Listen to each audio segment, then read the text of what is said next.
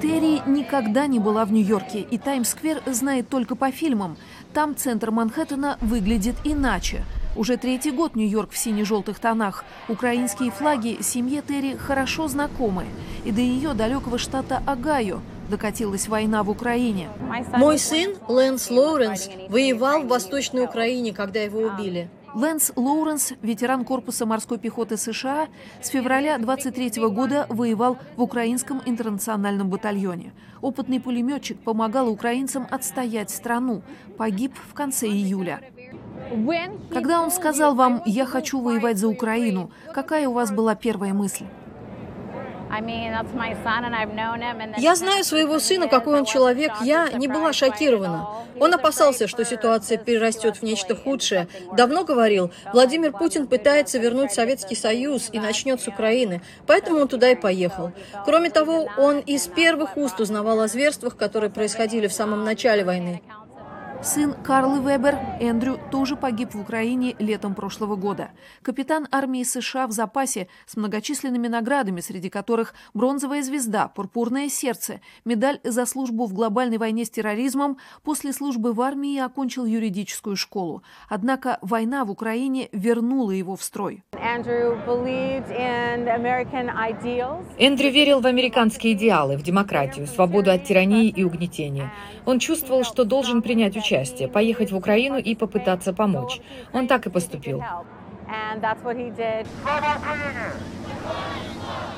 Карла Вебер и Терри Лоуренс считают, их сыновья и многие украинские парни могли остаться в живых, если бы американская военная помощь поступала в Украину вовремя и в необходимом объеме.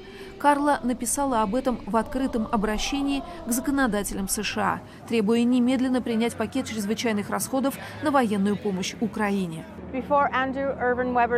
Перед тем, как Эндрю Вебер погиб на поле боя в Украине, он отдал свое защитное снаряжение американского производства молодому солдату. В память о моем сыне и американских идеалах, которые он воплощал, давайте сделаем так, чтобы нехватка снаряжения, оружия и других ресурсов больше не была распространенной причиной смерти тех, кто сражается в этой ненужной войне. Это письмо Карла Вебер зачитала и на памятном вечере ко второй годовщине войны в Украине. Общественный фонд фонд Харт и Вейлер, который с первого дня полномасштабной войны занимается сбором гуманитарной помощи народу Украины, пригласил семьи погибших американских ветеранов, украинских воинов, находящихся в США на протезировании, видных политиков, в числе которых мэр Нью-Йорка. Вы ясно дали понять, вы никогда не сдадитесь, будете бороться за каждую пять земли, чтобы ваша страна была свободной и независимой. И это главный принцип, на котором построена Америка.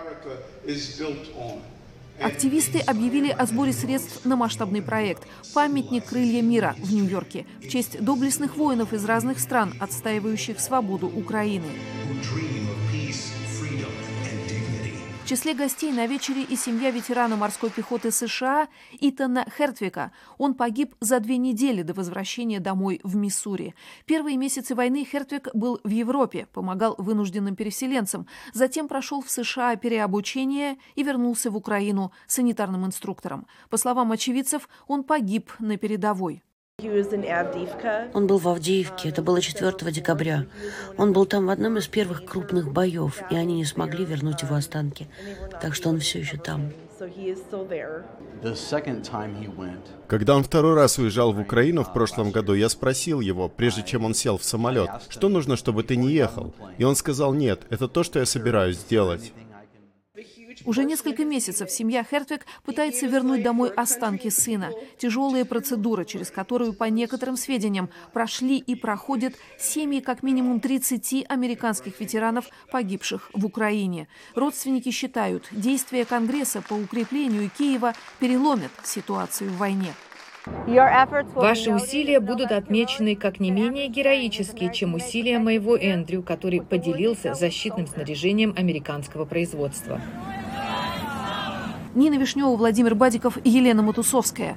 «Голос Америки», Нью-Йорк.